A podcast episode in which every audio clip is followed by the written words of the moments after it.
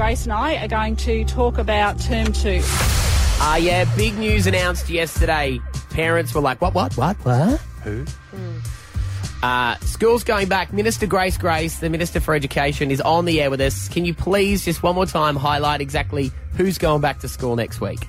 Sure, good morning. Next week we've got kindy, prep and year one and years 11 and 12 returning to school and um, they will be going back as normal and um, hopefully having all the right protocols in place so we can have it um, safe for all of the school community, the um, staff, um, parents and carers, the students of course and we're hoping that everything going to plan, we propose to reopening to um, remaining students um, school by Monday the 25th Woohoo! of May. Say, oh, yay, say a lot of parents. Um, look, I, I know that a lot of kids are enjoyed homeschooling because they get to stay home.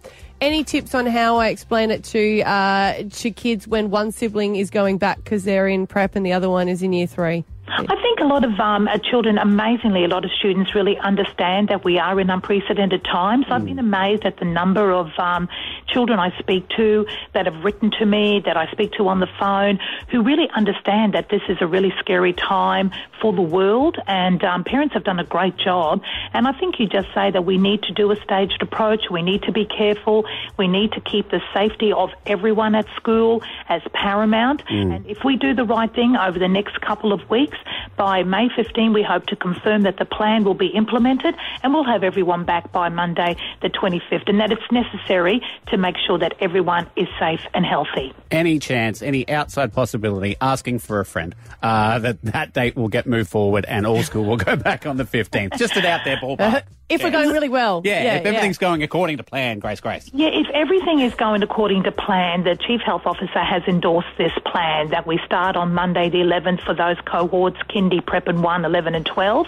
That'll give us two weeks to see how that goes and how that is implemented and that everything going to plan will have them all back by Monday the 25th. Look, we've done so well. Queensland has really been remarkable. We're leading the country. I don't think we want to jeopardise that and I think for the sake of a week or two where we can be sure that everything is in place and all the right protocols and everyone is safe, then that's how the Chief Medical Officer has endorsed our plan. That's a no there. yeah. Uh, with good try, good try. With report cards, they I heard on the news last night they said report cards are still going to come out.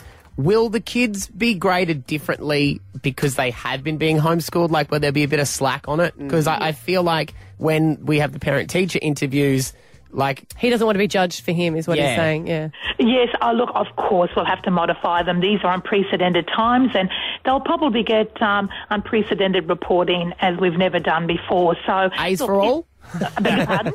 A's for all, just A A A. Maybe not quite that generous, but Mm. um, look, obviously we need to modify it um, slightly. We have been doing remote learning, but teachers are very professional and, and principals. They'll put in um, reporting that um, reflects exactly where your child is at, and um, they'll modify that to take all of the circumstances into account. And what happens if, the, I guess, someone in the school does get it? That school will shut down and all the students will be sent home. Would it make you reevaluate what's happening with the schools, or is it just going to be a case by case situation? Look, it will be a case by case situation, but of course, if um, there is a case in a school, it will be immediately shut down. It will go into deep cleaning. It will have contact tracing, and um, we'll have to determine how long, depending on how many and um, the contact that was in that particular school. That school we need to close down. That is what we are trying to avoid. I know there's two cases recently in Victoria, one in Victoria and one in New South Wales. I got a bit scared, I must admit, on the weekend when I heard of those cases. But we hope that we don't confront that. But yes, without a doubt, that school will be closed to everyone, and we don't want that to happen because then those essential workers can't get their kids to um, to school as well. So um, we want to avoid that. We want to put all the right protocols in place. It's steady as she goes, a measured approach, and the premier is always terrific in these. She's a very steady hand and wants to make sure that we have that balance right and that we have that really well measured, thought out, you know, medical advice that this is the best way forward and everything going right. We'll be back by Monday, the 25th of May. And what about tuck shop? Is, that, Yeah, is look, tuck shop going to be open? Yeah, Or? School works out their own tuck shop. It's amazing. They, the, you know, the tuck shops do a, a fantastic job every day. You betcha. And some, and some schools will work out um, what they're going to do for the for um, the the students that are back. Because remember, we've got essential workers, children, and vulnerable kids back as well. Yeah. So yeah, every school will determine, and um, I think schools are doing a great job in Yeah. Still providing tuck shop. You got ha- a question about handball, or you think you've done that? Uh, yeah, should we modify the rules of handball? Make the, we, actually, that's a good one. We should probably make the squares slightly bigger Well, he's uh, still for touching handball. the ball. Oh, look, I don't want to ride on my hands. The kids will ride on me. yeah, yeah. They Oh, put up with so much. It's steady as she goes. I mean, you know, the impossible done at once. Miracles take a little bit longer. Yeah. yeah, come on. Mate, mate. maybe there's a Yeah. glo- there's a gloves on rule where all kids got to you got to wear surgical Maybe. gloves to play handball. Maybe. To ex- and then get rid of the gloves after the game. I don't want to be controversial, but I think my son's still playing handball. Oh. Oh, he's a criminal. No, I mean, Minister they're allowed Grace to. Grace. I mean, they're all doing that. If you do Actually, the, yeah. if you do the distancing and all of that, they'll be fine. They'll They'll be be fine, fine. yeah. if anyone wants to take him, though.